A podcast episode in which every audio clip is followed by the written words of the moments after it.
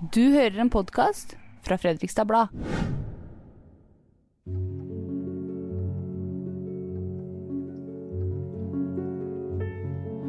Og eh, jeg pleier å si det at hver mandag klokka ett, det er en fest. For da har jeg time. Velkommen til Kulturfolk. Mitt navn er Randi Christoffersen. Bor du i Fredrikstad, har du garantert sett Alexander Hermansen stå på en scene. Nå skal han også lage en årlig Hvaler-revy. I denne podkasten forteller den travle kulturaktøren bl.a. om det å vokse opp som en outsider. Om da som tiåring mistet sin beste venn. Om å synge i begravelser. Om bråket rundt hans miniputtog i gamlebyen. Samlivsbrudd og livet som frilanser. Du får også høre hvorfor Hermansen gleder seg til psykologtimene.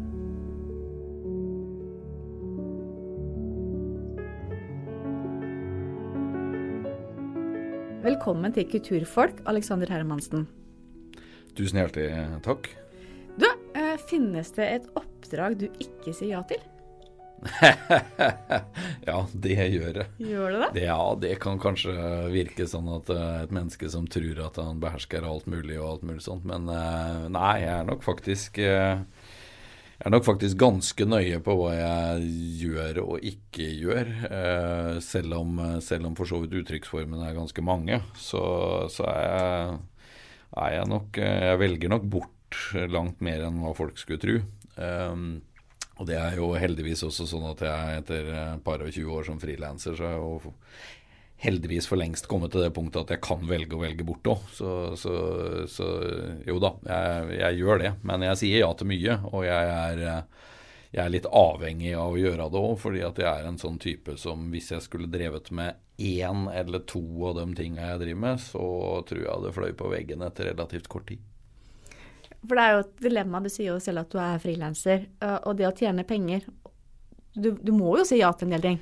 Ja, det er klart at det er litt uh, Tordenskjold-soldat blir det når er nødt til å fyke rundt. og det er jo ikke, altså Jeg tror jo det at det går an å kategorisere oppdraga i, uh, i to kategorier, egentlig. altså Det er det, er det du gjør med, med entusiasme og person og din glød og entusiasme, og så er du kanskje noen oppdrag som er eh, inntekt, men uten at du bør liksom ta lett på den siste kategorien av den grunn, da. Men eh, det, er jo, det, var, det, er jo, litt av begge deler, det er klart det. Jeg blir litt nysgjerrig her. Hva er det du sier nei til, da? Nei, eh, altså jeg, jeg, sier nei hvis det er eh, altså sånn sjangermessig helt åpenbart uh, ikke meg. Eh, Som for Så, eksempel? Nei, jeg tror, jeg tror, nok det. Altså hvis noen ringer og sier at uh, vi skal gjøre covershow med partyhits uh, i fire uker i desember, så er ikke det så veldig aktuelt. Ikke fordi at jeg syns at de er noe dårlige eller et eller annet sånt, men det har jeg gjort for mange år siden, og det er jeg ferdig med. Eh, så er det jo sånn innimellom på rent konkrete oppdrag at noen tror at den er så allsidig at eh, når en skal synge viser og alt mulig sånt, så spør de om du kan gjøre en låt av uh, Red Hot Chili Peppers til slutt, liksom. Og da sier jeg at det er jeg ikke sikker at jeg kan. Og det tror jeg er mye bedre å si enn å prøve. Fornuftig. Du har vært frilanser i et par og 20 år, sa du. Mm. Har du noen gang ønska deg fast jobb? Nei Jeg jeg hørte Rolf Wesenlund si for veldig mange år siden at uh, når, Jeg har jo ingen utdannelse, og uh, han fortalte noe sånt som at hvis du har det, så har du noe å falle tilbake på. Det var det folk sa hele tida. Og folk som har noe å falle tilbake på, de gjør gjerne det. Så jeg har aldri hatt noe sånn sikkerhetsnett eller line eller noe sånt, og det har egentlig vært veldig greit. Det har aldri, aldri vært noe annet og aldri prøvd på noe annet. Men det er klart, en og annen fredag når en går ut av døra når alle andre steker eh, og lager eh, til tacoen sin, eh, og en annen skal ut og underholde andre mennesker som har fri, så er det klart at jeg kan tenke tanken, og dem rundt meg kan i hvert fall ha tenkt tanken. Det er jeg helt sikker på. Så, eh, men aldri prøvd noe annet. Kommer ikke til å gjøre noe annet. For Jeg er vant til å se deg i mange setninger, men aller først, hvor er det, hvor er det begynte, Aleksander? Altså sånn den Første opptreden, f.eks. Ja, nei, det var, det var nok altså, jeg, Uten at jeg var så veldig bevisst og veldig klar over hva jeg drev med, så, så skjønner jeg jo det at allerede på Allerede på barneskolen så, så hadde jeg en uh, dragning mot uh, de skrå bredder. Uh, der andre var fornøyd med å få en eller annen rolle i en skoleavslutning og gjøre et eller annet ut av det, så la jeg voldsomt mye i det greiene der. Og jeg husker jeg plaga en lærer med å ikke forstå hvorfor man skulle la hovedrolle og sånn gå på rundgang, fordi at det måtte være mye bedre å velge noen som ville det og sånn. men Eh, så var det ungdomsskolen som ble eh, avgjørende. Kråkerøy ungdomsskole var jo i hvert fall en uh, sånn smeltedigel for så mye. Det er jo ikke mulig at det er tilfeldig at det er så mange kulturutøvere som har gått på den ungdomsskolen. Og det var jo fordi at vi fikk lov, og vi fikk slippe til å være kreative. Og det var jo i samme periode hvor jeg begynte å spille teater i, i Fredrikstad. Jeg kom aldri Jeg søkte ikke, eh, og kom derfor heller aldri inn på noe sånn barne- og ungdomsteater og sånn, for det fikk jeg bare høre hele tida at det var fullt, det var fullt, det var fullt. Den gangen så var jo det veldig mye mindre tilbud enn det er i dag. Men, eh, men når jeg da liksom først begynte, så begynte jeg med voksne oppsetninger, og da var jeg 14-15 år, og da var det i gang. Ja, for hvordan var du som liten gutt? Eh, rar. Rar? Ja, det var veldig rar. Syns alle andre du var rar, eller var nei, det, du, ja, det, at du var rar? Nei, jeg tror ikke alle andre syns jeg Det var ikke sikkert folk tenkte så mye på det, men jeg var et uh, rart barn. Uh, var det. Jeg har, uh, jeg har alltid vært Jeg sparka fotball og drev med sånne ting som alle andre, jeg òg, men jeg satt mye på pianokrakken og spilte mine Chopin-stykker.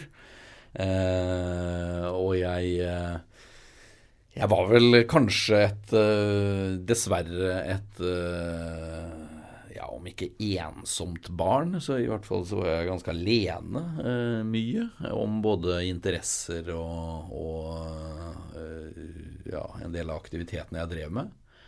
Spille piano er ikke veldig sosialt, altså. Det er bare å slå fast.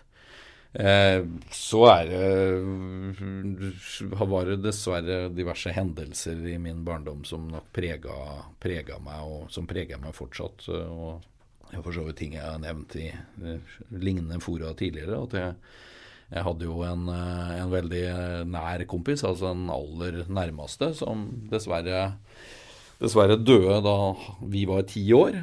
Uh, og vi hadde veldig like interesser og var kanskje like rare på en måte. Uh, og da når man var to, så gikk det jo bra. Og så forsvant jo han, og det, det ble jo da ikke sant, par-tre år etterpå så var man over i tenåra og sånn, og det, det, det, det satte sitt preg på, på mye. Så da fant jeg på en måte Derfor hadde nok god hjelp av eh, teater og musikk og sånn etter hvert. For det ble jo eh, sosialt eh, på sitt vis, da. For denne bestekompisen din, han het Morten, ja. og han var alvorlig syk, han. Men mm. du visste det kanskje ikke? Du vet at som åtte-, ni-, tiåring så oppfatter du ikke nødvendigvis forskjellen på noe som er litt alvorlig og veldig alvorlig. Mm. Eh, og så har jo verden endra seg, heldigvis. Eh, på 80-tallet så var det ikke vanlig å kanskje prate så mye med barna om hva som var egentlig fakta. Så eh, ikke kritikk til et eneste menneske for det, fordi at det var annerledes. Det var ikke så mye snakk om døden? Det var ikke NRK Super? Nei, det var ikke det. Og, og håndtering fra skole og sånn når det først inntraff dette her, var jo på en sånn måte som man heldigvis ikke gjør lenger. Eh, det var, eh, var, dessverre sånn at dette skjedde i sommerferien, og det hadde, hadde en skoleklasse i dag, eh, fjerde-femte klasse, opplevd at en elev gikk bort i sommerferien, så hadde garantert klassen vært samla likevel, eh, ikke sant, som et eksempel. Det skjedde jo ikke, for det var jo tross alt sommerferie. Og da gikk det jo noen uker, ikke sant, og så møttes man igjen. og Eh, eh, pulten hans var allerede fjerna. Det var liksom altså det, det, var ikke noe bilde, noe lys nei, når du kom tilbake? Nei, nei, man gjorde ikke sånt den gangen. Og det, det, er jo Det var tiden, det, også. Sånn var det bare. Krise, selvfølgelig. Og det, det merker jeg jo at eh, For dessverre så opplevde jeg det en gang til, eh, på ungdomsskolen også, at en annen kompis gikk bort. Men da hadde det jo gått noen år, og, og verden, eller ja, samfunnet hadde forandra seg litt, sikkert. Eh, I tillegg til at vi, vi, var jo også litt eldre, så eh, det ble jo håndtert på en helt annen måte. Og i dag, mange mange år etterpå, så kan man bare konstatere det at det er jo langt mye bedre bearbeida det enn det første, uh, fordi at det ble gjort som det ble gjort. Så, sånn er det. Ja, fordi, Jeg skal ikke klippe den nå. fordi Da Morten døde, så var ikke du i begravelsen hans. Nei. Og det har du sagt i tidligere intervjuer at det har prega deg? Ja, det er klart det. Og det er, eh, må jo skynde meg å si at det er nok en gang ikke noe Det, det var tiden? Noe, det er ikke noen kritikk av, av noen, men, eh, men, eh, i dag Bl.a. fordi at jeg er jo vel vant med den settingen, i kraft av at jeg jo bidrar i diverse seremonier eh, ved livets slutt. Så er, jo, eh, så er jo det I dag ville jo det vært helt usannsynlig. Hadde jo ikke gjort det sånn. Men eh, den gangen var det sånn, og det, det er jo eh, Ja, det er jo liksom på en måte å ikke ha Det er som å det er som å lese gjennom boka, og så komme ut til siste side, så var hun blank, liksom. Det, det fikk ikke med meg slutten. Mm. Ja, fint sagt. For du synger jo selv i begravelser. Mm.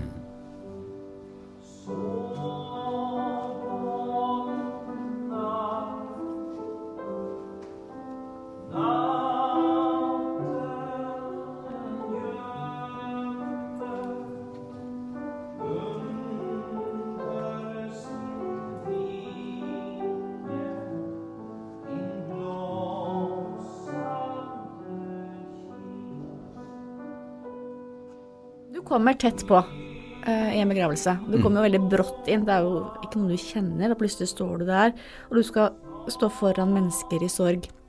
Hvordan gjør du det? Ja, det For det første så er jo Kommer jeg nå ikke til å svare at eh, ja, men det er lett. Det er, det er ikke noe problem. For det er ikke alltid lett. Det varierer uh, veldig. Uh, men jeg har på en måte lært meg for Altså, jeg har holdt på med det der i 20 år òg. Og har jo, jo ikke Jeg har aldri vært av dem som har sunget voldsomt mye begravelse, men jeg har kanskje hatt litt spesielle seremonier innimellom. Synger jo mye framme i kirken. Sitter sjøl og spiller piano, sitter tett på den pårørende har jo ofte øh, øvd inn et spesielt ønske fra noen, ikke sant. Øh, og har sånn sett vært i dialog med, med familien. Og eh, ofte er det selvfølgelig mennesker som en kjenner litt, og alt mulig sånn. Eh, det er vel riktig å si at eh, jeg har vel eh, en sånn av-knapp som jeg jo bare på en måte fjerner meg litt fra å tenke på, på, på akkurat der og da. Prøver, hvis mulig, å kanskje ikke sitte og høre minnetaler og alt mulig sånt hvis det er et tilfelle som er tungt, ekstra tungt. Uh, men det er jo ikke alltid jeg klarer å unngå det. Um, ellers så vil jeg jo si det at um, det er jo av og til noen som spør om hvorfor synger du begravelse. Og jeg må nok for egen del, ikke for å liksom uh, uh, være blærete eller et eller annet sånt, men altså ikke først og fremst av økonomiske årsaker for mitt vedkommende. Eh, det er eh, mest fordi at jeg syns at det er en fantastisk eh, setting å kunne bidra med noe for en som meg. For det er klart at altså, man opptrer jo i så mange mulige sammenhenger. Og det er jo ikke alle man opplever som like meningsfylte. Det, sånn er det jo. Det er stor forskjell på et julebord og en begravelse på den måten. men, men i en begravelse så er det så er det Ja, folk, eh, familien og sånn, vil jo huske det. Det kommer jo folk til meg mange, mange mange år etterpå og sier at da, da du sang, eh, så, så skimra du aldri havet i, eh, i, i begravelsen til bestemora mi. Det glemmer jeg aldri, osv. Og, så og det, det betyr noe.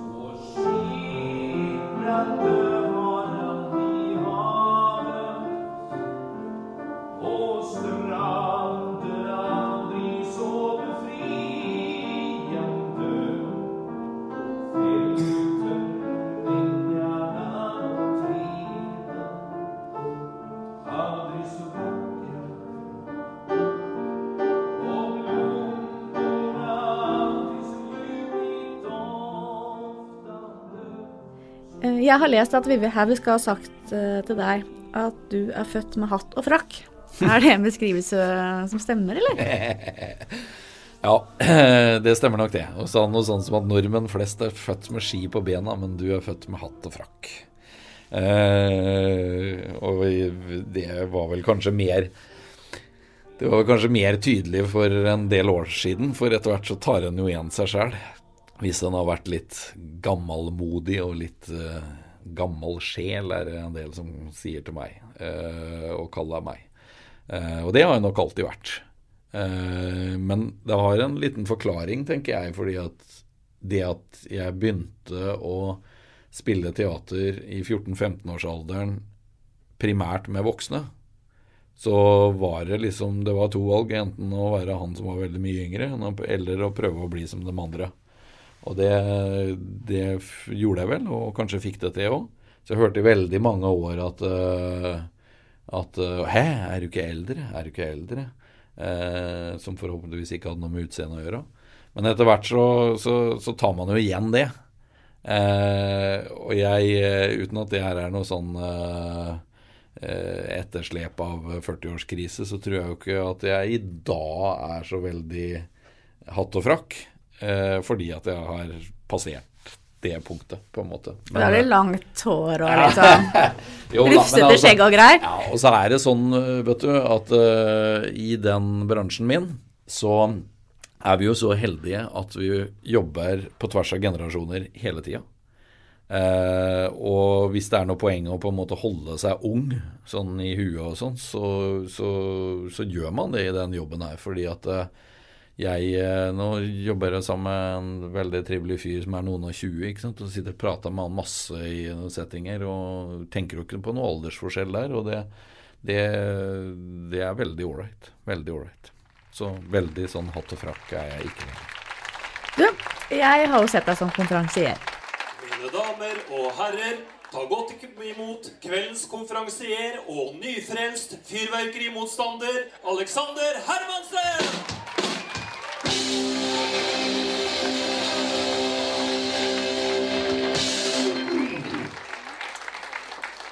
Tusen takk, mine damer og herrer. Så var vi atter her igjen. Og for undertegnede ingen selvfølge. Jeg var jo så heldig å få lov til å være konferansier her i fjor. Og jeg har stort sett for vane å ha oppdragsgiveren én gang, og så er det vekk med en. Men uh, denne gangen så opplevde jeg faktisk rebooking. Det har aldri skjedd før. Men jeg antar at dette er siste gang, om ikke annet. Og du er jo glad i å prate på scenen. Mm -hmm. uh, og så har jeg sett deg i Silje Waters Baumgartners sitat. Og mm -hmm. da ungene var små, så var vi på Nissenatt. Og ikke minst den sommerforestillingen om Jeg er en kanin med tenna, vet du. Ja. Alexander Sjark. ja. Aha. Og Vresvik-kvelder. Og du skriver tekster og lager musikk og synger, spiller teater og revy osv. osv. osv. osv. Hva er du liker best? Nei, ja, det litt som jeg var inne på i starten, så er det sånn at uh, jeg hadde vært uh, hadde tørka inn hvis jeg skulle gjort en av delene, eller et par av delene. Jeg, delene. jeg er nødt til å switche litt og veksle litt. Og jeg ser en sammenheng mellom alt. Uh, så når jeg på en måte både hører noen ganger at jeg blir introdusert, og de forteller, forteller alt jeg driver med, så blir jeg helt sliten. Men så tenker jeg samtidig at ja, det er jo en rød tråd gjennom det her. Uh, heldigvis. Men aller best, uh, så skal jeg si noe rart, så liker jeg å skrive og komponere når jeg er ferdig. For akkurat, akkurat når jeg sitter med det, så er det et helsike. Og det er så fælt. Og jeg er så glad for hver gang jeg leser om svære forfattere eller komponister og greier som forteller at det er akkurat like fælt. Og jeg, jeg, har vegring, og jeg har Skrivesperre. Det er helt grusomt. Jeg flyr i ring rundt, og jeg prøver å finne på alt mulig annet, og tidsfristen nærmer seg. Og andre ganger så er det ikke sånn. Andre ganger, så særlig når det gjelder låtskriving med tekst og musikk, eh, fire vers og et refreng, liksom, så hender det jo at det triller ut like lett som det er å synge den etterpå. Men det er jo gjerne hvis uh, historien på en måte er bearbeida i huet på forhånd og sånn. Men uh, hvis det ikke er sånn, Og hvis det er litt sånn på bestilling eh, skulle vært gjort da og da, det er helt forferdelig. Men etterpå så er det veldig bra. Etterpå, den følelsen av å ha et ark på piano med teksten og noe skriblerier og noe akkorder og noe greier, og har spilt inn en, bare en liten demo på det, den følelsen, og når jeg da sitter og liksom tenker at nå gjorde jeg det greit her, da det er bra.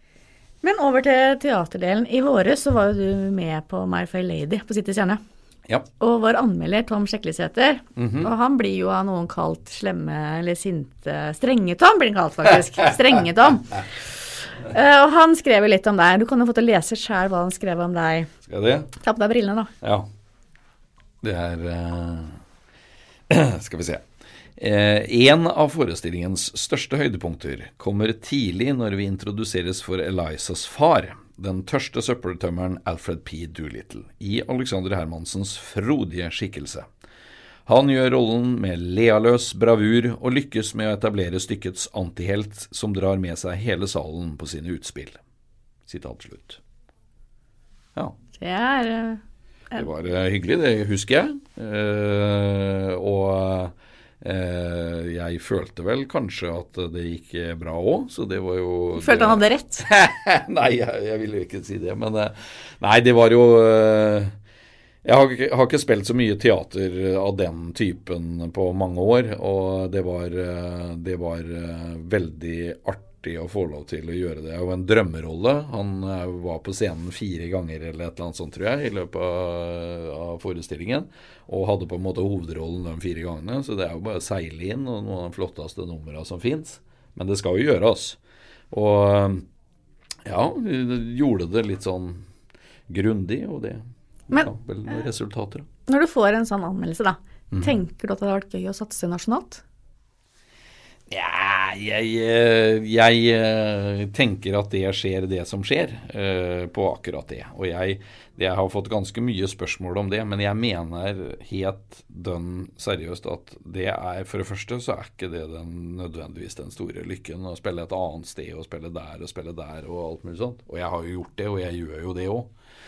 Men det har vært øh, Og ikke er jeg noe sånn spesielt hjemmekjær eller et eller annet sånt, men jeg har, øh, jeg har vært mer opptatt av å få gjennomført øh, prosjektene mine enn hvor jeg gjennomfører prosjektene mine. Og så ser jeg jo en annen ting, og det er jo det at uh, den gang jeg starta på 90-tallet, så var det ikke mulig. Det var, det var en knapt en håndfull som levde av kultur i området her. I dag er det en haug mennesker. Og nivået har sånn sett også gått rett i, i været, etter min mening, selv om det øh, kanskje er mye å gå på. Men eh, jeg, har ikke Jeg øh, tror at det som skjer, det skjer. Jeg er ikke så veldig opptatt av å planlegge og liksom tenke åssen jeg skal få til akkurat det og det. Og så ser jeg det, at ja, det er mange som er veldig heldige og havner på TV i et eller annet program og vinner en eller annen musikkonkurranse som gjør at de får mye blest, men de har en tendens til å forsvinne like fort som de kom. Og da er det mye bedre å liksom smyge seg framover og heller stå på scenen til jeg er 90. Det blir ikke noe Paradise Hotel på deg, altså. Hadde det ikke vært kameraer der, så skulle jeg gjerne vært der. Nei da, det gjør ikke det. det er, og og det, det opplever jeg jo faktisk av og til, at eh, når det er snakk om sånn satsing nasjonalt og sånn, så sitter man og snakker med folk som man oppfatter liksom som Ja, men det her hørtes seriøst ut. Det var, dette her kan bli noe. Og så sier vedkommende Nei, så du er jo nødt til å melde deg på Norske Talenter eller et eller annet. Og da tenker jeg herregud. Å holde på med de greiene her i så mange år, så er ikke det veien å gå, altså. Det er ikke snakk om. Men um, du er jo i hvert fall Eller i hvert fall, du er jo, by, du er jo en av byens kjendiser. Du er jo det. Si Ja, det er jeg. Ja. Ja. Um, er det lett å bli høy på seg sjøl? Nei, Her nede? jeg- ikke når du er Nei da, nei da. Det er, eh, når du var 14, så var det det. Men når du er 41, så er det ikke det. Nå bare hilser du og syns det er stas? ja, akkurat. Ja, jeg Jeg eh, For det første så har jeg aldri, aldri, og det er jo en selvfølge, jeg har jo aldri trodd at jeg er noe som helst mer og viktigere enn noe annet menneske i eh, samfunnet. Altså tvert om. Altså, det er ikke mange som hadde daua om jeg hadde slutta med det jeg driver med, men det er mange andre som hadde skapt konsekvenser. Men, eh, men eh, jeg er glad i den oppmerksomheten jeg får, jeg. Ja. Og så er jeg glad i å gi oppmerksomhet tilbake, og det er jo det der hilseprosjektet som du da refererer delvis til, som jo også har opphav i Vivi Haug i sin tid, som jo syntes at jeg var overlegen og udregelig og alt det der greiene der, fordi at jeg ble høy på pæra som tenåring. Helt naturlig. Var litt rar, var litt alene havna i avisa, og plutselig så begynner hele ungdomsskolen å si at jeg så det i avisa, jeg så det i avisa, og jeg så det på TV, jeg gjorde det og da. Og så Da blir det litt sånn greier. Men i voksen alder så er det ikke noe problem. Og jeg har jeg er ikke ikke høy på pæra. At eh, det er sånn man kanskje ikke kan vedta heller, men jeg er ikke det. altså. Jeg tror ikke noe på det. Og jeg er veldig glad i mennesker. Veldig elsker Jeg kan til og med noen ganger ha sånn prosjekt hvor jeg tenker at nå har jeg lyst til å snakke med noen. Nå har jeg lyst til å hilse på noen. Da går jeg bare og setter meg på en benk nedi her, og så det er jo to minutter. Så kommer det noen, og så preker vi og alt mulig sånn. Det er veldig morsomt. Hva prater dere om da? Nei, om det meste. Jeg har alltid Jeg har, eh, jeg har eh, få nære venner og voldsomt mange bekjente. Eh, halve byen, sikkert. Og det er overraskende hvor nære samtaler du kan ha med bekjente. Det, være, det kan være ganske dypdykk, og det, det, liker jeg uten at jeg deler alt med alle, men jeg liker det også veldig godt. Mm. Men du, vi må snakke litt om året 2012. Mm. Eh, du har sagt at det er året som forsvant for deg. Hva som ja. skjedde da? Nei, altså hvis en eh, sånn litt fleipete så kan en si at det var litt sånn tidlig ute for alderen. Så det var jo et eller annet sånt eh, Jeg skal jo ikke si midtlivskrise, men det var i hvert fall det, det, det var året hvor det meste gikk gærent den gangen der. Og det førte jo til det førte jo til at man ble en del av skilsmissestatistikken og, og eh, eh, fikk kraftige utfordringer med både det ene og det andre. Eh, og det, er, det som er med det, det året der, er at eh, jeg husker jo rett og slett uh, veldig lite av det. og Det er derfor jeg sier året som forsvant. Jeg fikk nok en eller annen form for depresjon. Det eneste jeg vel beherska fortsatt, det var å jobbe og stå på scenen. Så det har jeg aldri møtt den type vegg. Men uh, det, var, det var, et helsike, rett og slett. Men man kommer jo gjennom det òg. Ja, for du, du, slet økonomisk da? Ja, det på toppen av det hele. Mm. Og det skulle du ikke si til noen? Jeg... Nei, nei jeg, akkurat det hadde jeg ikke så ille behov for å si noe om. Jeg prøvde å gjøre noe med det, og det greide jeg jo. Jeg var jo i en sånn situasjon at eh, noe, noe av det jeg drev med, skulle jo egentlig kanskje eh, blitt slått konkurs eller noe sånt, men jeg tenkte at nei, den forsiden i avisa har jeg ikke lyst på. Så det ordner vi opp i, og det gjorde jeg. Hadde det vært ille hvis jeg hadde stått jeg, jeg, jeg, jeg, antar jo at det, når jeg leser om konkurser i avisa, at de som er ramma av det, syns det er ille. Uh, så er ser jeg absolutt at det er noen av dem det står skrevet om som åpenbart ikke syns det er så ille, som går videre og videre og gjør det igjen og igjen. Men uh, nei, jeg ville synes at det var ille, og konsekvensene for dem rundt meg osv. Så, videre, sånn. så jeg prøvde å unngå det, og jeg greide å unngå det. Men hvordan kom du deg ut av hele den krisa? Nei, det var eh, Jeg har jo f.eks. aldri lagt skjul på at jeg hadde veldig stor nytte av å gå til eh, psykolog.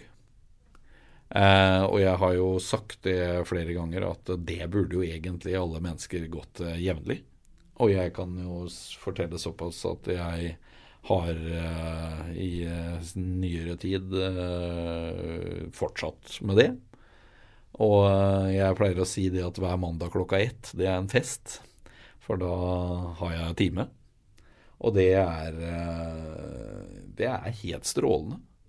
Eh, jeg har veldig nytte av det. Jeg er jo en ja, må bare innse det, at en er en kunstner. En kunstnersjel. En har mye følelse. En har mye Det er mye kok. Det er, er også avhengig av det, men du må også prøve å sortere det på et eller annet vis, så ikke det virker mot deg, liksom.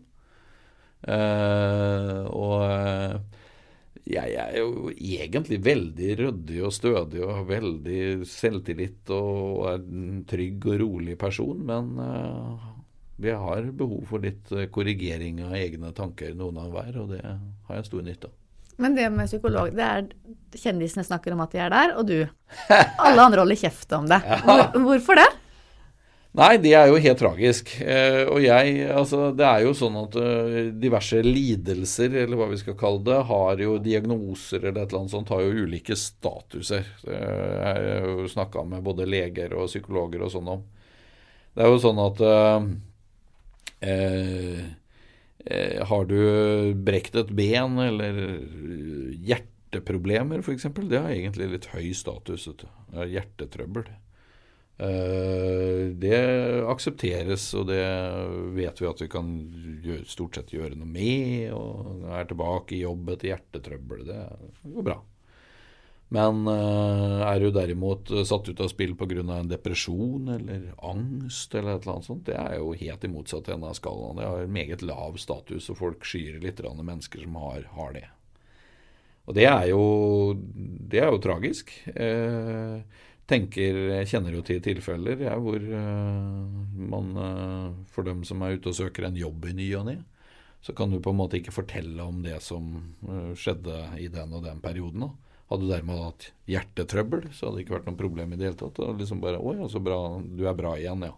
Fint'. Eh, selv om det er en lidelse som kanskje er i aller høyeste grad dødelig.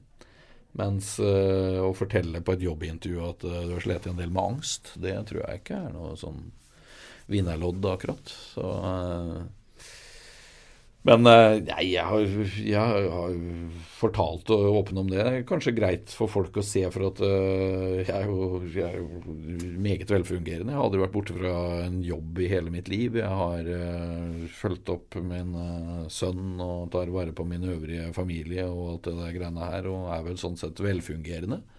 Men det betyr jo ikke at det er greit alltid allikevel. Nei, for sønnen din Isak, Ja, han må vi snakke litt om. nå må vi snakke litt. Han må vi snakke litt om. Eh, nå ser du han bare annenhver uke, antar jeg. Mhm. Hvordan er det? Nei, det, nå har det vart såpass lenge at det er jo blitt en rytme i livet, det. Men eh, ja, sånn helt eh, Det er jo ikke noe ønskesituasjon, det. Men eh, på den annen side mange som har det sånn. Og det, det gir jo litt som mulighet til å ha litt full fokus når en først øh, er sammen, da, selv om det er bare 50% av tida. Så sånn er det. Og i fjor høst, vi skrev jo sak om det, da tok jo du med deg hele storfamilien til Sør-Korea, der Isak kommer fra. Mm. Det var Hvor mange var det? Det var mine og dine barn Ja, og nye ja, kjærester og ekser og besteforeldre og Ja, ja det, det, var, det, var, det var øh, voldsomt. Jeg øh, litt av et forbilde. Jeg fleipa og kalte det for eh, Det var som å se Ingmar Bergman på tur. Men det eh, er jo sånn at eh, Ja. Eh, Mennesker som har, uh, har starta og slutta noen ganger i livet, de pleier ofte å si at eh, 'jeg har hatt noen liv'. Og det er jo sånn det føles. Jeg har hatt noen liv. Eh, jeg har vært så heldig at jeg har, eh, når det har vært eh, epoker har vært avslutta, så har den på en måte ikke vært helt avslutta likevel. Så det har gått an på en måte å ta med seg det forrige livet videre. videre. Og det eh, Jeg vet ikke hvorfor det, men jeg har vel vært sammen med fornuftige mennesker òg, da. Eh, og så har det vel kanskje Disse brudda har vel foregått på en sånn måte at det har ikke vært noe Det har heldigvis ikke vært noe åpenbar krig heller. Og det har betydd ganske mye for meg. Altså at eh, når du har brukt liksom seks, åtte, ti, tolv år på et menneske, så Hvis det ble et svært svart høl, liksom, som, som uh, var borte for evig og alltid, det, det syns jeg ville vært uh, tragisk. Det ville vært meningsløst. Men, uh, og det er klart at det er jo ekstra når man har barn sammen, så må du jo liksom må jo få dette her til å fungere på en eller annen måte. Og det, det gjør det så til de grader. Så det er bra. Men du snakker om flere brudd. Hvordan er livet ditt i dag?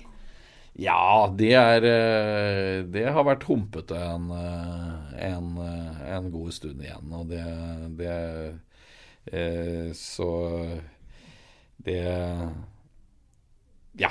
Du sier nå at du er singel? Sagt på en annen måte, det, det, det gir noen muligheter. Det gir noen muligheter. Mm. Jeg tror vi snakker om jobb igjen, jeg. Ja, det er, det er jo egentlig ålreit, det.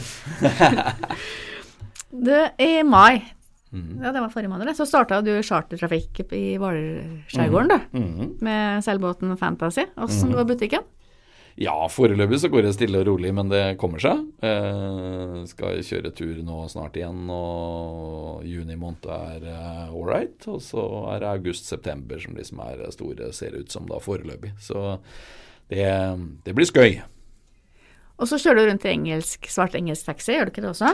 Den som var med i Donald? Ja, og Frakter folk rundt i den. Et par andre biler. Ja, du har mange biler, hører du? Fem. Fem, ja.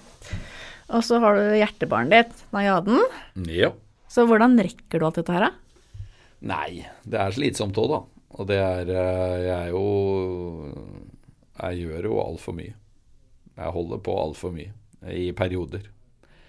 Men så eh, hvis det ikke Nei, å finne balansen er vanskelig, altså. Det er bare Det er eh, Og, og det gjelder jo jobben i seg sjøl òg. Det er det er få tider av året hvor jeg syns at det har eh, Hvor det er passe. Det er enten for mye, eller så er det for lite. Og det er like elendig i begge deler. Men uh, og alle disse hobbyene og interessene i tillegg, så, så, så blir det jo fort litt uh, fullt. Men jeg har stort sett, i hvert fall, så er jeg veldig glede av alt det du ramsa opp nå. Uh, så jeg er jo en sånn type som ikke tåler all verdens motgang, tross alt. Så hvis hvis ting begynner å lugge og ikke funke lenger, både på hobby og jobb og alt mulig sånn, så, så ja, blir jeg jo fort litt lei. Jeg gjør det. Ja, Apropos motgang. Det, jeg husker du kjøpte det miniputt-toget som du ville ja. kjøre rundt med gamle byen, og ja. det fikk du ikke lov til. Da var det hissige diskusjoner på Facebook. Ja. Du logga deg vel egentlig av Facebook en periode òg? Ja. Jeg fikk vel lov til det, bare for å korrigere det der. Du fikk lov, ja.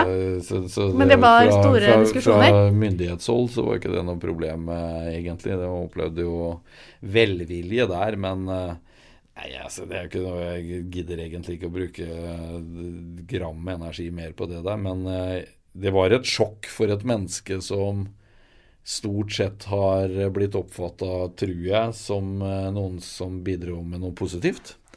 Eh, til å bli beskyldt for å drive med det helt motsatte.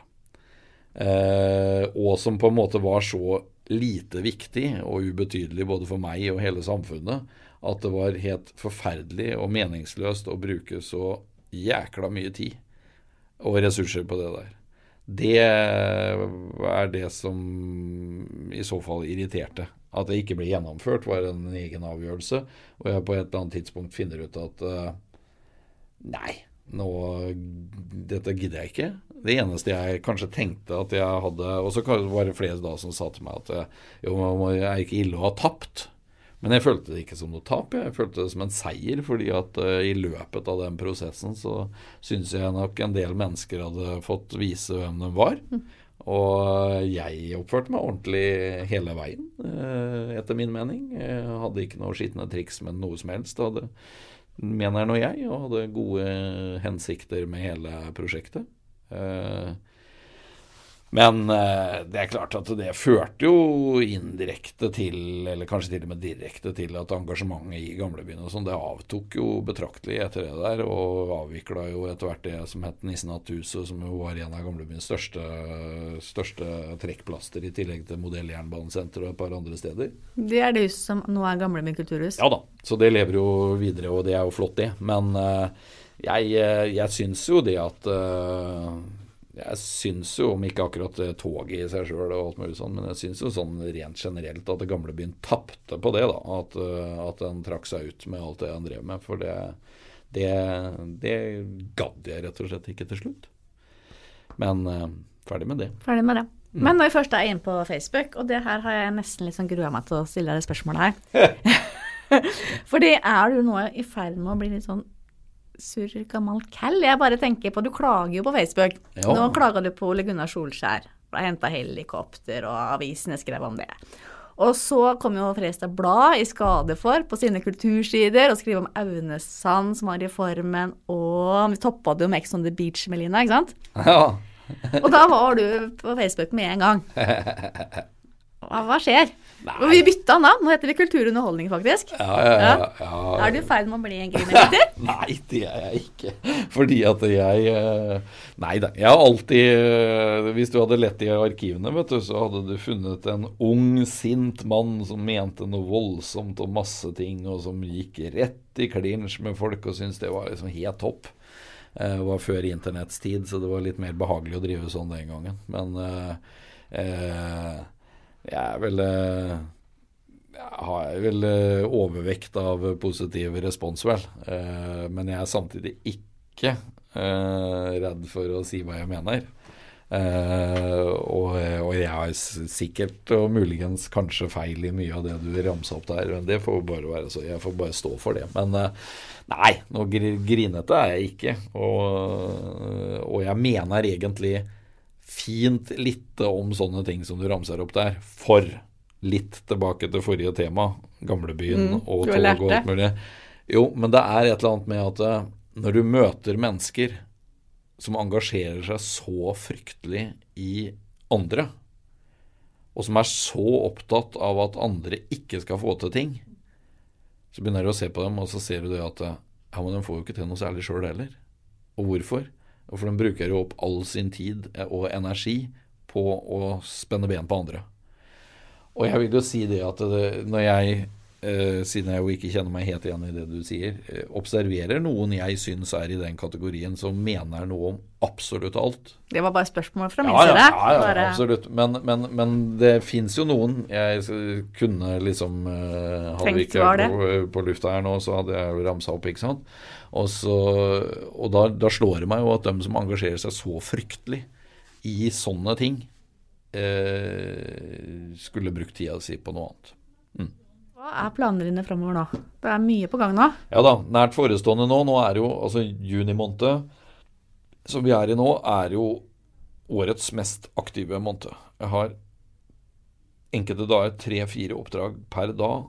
Og fyker rundt hit og dit, der inn i kommandantfrakker og inn i ko- konferansierdressen og ut og synger litt, og eh, så tilbake og skal kjøre noen båter, og det, er, det går trill rundt. Men eh, også er det 20. juni, så er det premiere på Hvalerevyen på restaurant Losen på Skjærhallen. Og det er jo en sånn langsiktig satsing. Renate Gjerløv Larsen og Kristin Malmberg er med, og jeg har skrevet praktisk talt all tekst og musikk. Og det er eh, et sånt hjertebarn, det der, egentlig. For det første så syns jeg jo at Hvaler og Skjærhallen fortjener en eller annen forestilling som surrer og går. Nå har jeg fått endelig et lokale hvor det er mulig. Og så syns jeg jo nyskrevet er liksom tingen. Og så er det jo morsomt. Det er jo Hvaler har jo flust av temaer med badegjester og hyttefolk og båtfolk og ikke sant. Ja, For hva er tema? Ja, det er rett og slett Hvaler. Det er, eh, det er, og alle får seg en på tygga. Helt ålreit. Både Oslo-folka, som de eh, blir kalt. Ok. Ja, stereotypene der får sitt. Til de bakstreverske fiskerne og lokalbefolkningen som aldri har fått til noen ting i egne øyne. Og ja, all, alle får. Og så er det stort sett eh, 80% hygge og glede og måker og svaberg og sol og makrell. Men du sier langsiktig prosjekt. Er det som at du ser for deg årlig prosjekt, eller hva Ja. legger det? Ja, årlig. Jeg starter egentlig aldri noe jeg, uten å tenke at det skal gå minst fem år. Okay. Eh, fordi at eh, det er en svakhet i den bransjen her, at man bygger opp og river ned hele tida, og så kommer du ikke av flekken. Så, så jeg prøver, og viser det seg selvfølgelig at det ikke er grunnlag for det, så skal vi kunne revurdere det. Men i utgangspunktet så ser jeg for meg at det her går i minst fem år. Men nye tekster hvert år, eller? ja, ja. Så det, og det tror jeg det er, det er det rom for. Absolutt. Men vi første er inne på Hvaler. Mm. Kong Neptun Ja. er vel også Det er også Skrev jo kong Neptun og plastmysteriet i fjor. Eh, og da ble det spilt på Bystranda bortafor eh, Skjærhallen sentrum. Eh, det er samme forestilling, ritt eh, bearbeida, som spilles i år. Eh, nå tilbake på brygga rett foran losen, for øvrig. Og eh, det er jo sånn at eh, vi eh, ja, skal spille da i Det er jo 3. juli og fram til Tollskip eh, der ute. I midten av juli. Eh, og, og så skal jeg jo være med. Så jeg skal spille Kong, Kong Neptun, faktisk. Så det blir skøy. Eh, det, er, eh, det er en fin, eh, fin, morsom forestilling, ble det. Og i tillegg så er jo ja, plass til havet og alt det der er jo ikke helt Viktig miljøaspektet. Det er, det er jo noe av det viktigste vi er engasjert i i øyeblikket. Mm. Tenkte jeg skulle runde av snart. Men du, du bor jo på Nordre Sandøy. Så mye som mulig, i hvert fall. Mm. Så mye som mulig. Det er jo langt vekk. Ja, det er ikke gjennomførbart hele tida, og det er jo registrert som fri, fritidsbolig. Så du har egentlig en leilighet på Kråkerøy som jeg ikke vet om? Ja, helt riktig. Men, øh, og jeg har egentlig aldri sagt noe annet enn at det er hytte heller, men øh, folk har jo fått med seg at øh, en har vært der så mye. Så da har det på en måte blitt en sånn sannhet at, at det er akkurat samme som jeg i sin tid bodde i båt. Og jeg bodde jo egentlig ikke i båt mer enn ti måneder. Men folk har jo spurt meg om, bo, om jeg bor i båt i ti år. Fordi at det er tydeligvis en sånn ting som blir lagt merke til, da. Og det er samme her med Nordre Sandøy, som er veiløs, eh, ikke noe veiforbindelse, ikke noe biler. Store deler av året er bokstavelig talt en øde øy. Og eh, Men verdens flotteste sted. Det er helt fantastisk. Dog hvis du kan være der, og ikke må være der. For noe sånn helt huleboer er jeg ikke. Så det betyr at du har betaler skatt til Fredrikstad kommune, da. Det har jeg gjort absolutt hele tida. Mm. Så da kan ikke jeg spørre om du angrer på at du flytta ut, som alle andre tror. Nei, ikke sant? Nei da. Men, eh, men jeg angrer ikke at det ble en del av livet, det der. Og det er en stor del av, av livet. Eh, og, og eh, jeg er jo, selv om jeg altså liker å gå ut på en krakk og preke med folk og alt mulig sånn, så er jeg også veldig glad i å være alene når jeg kan, ikke når jeg må. Eh, og det er jo veldig flott der ute. Det er, eh, det er et eventyr. Og det er også et sted hvor jeg kan sitte og jobbe, eller bare gjøre absolutt ingenting. Og det er deilig av og til. Da tror jeg vi stopper her, Aleksander. Jeg tror det. Og takker for praten. Like måte. God sommer. Likeså. Du har akkurat hørt en podkast fra Fredrikstad Blad.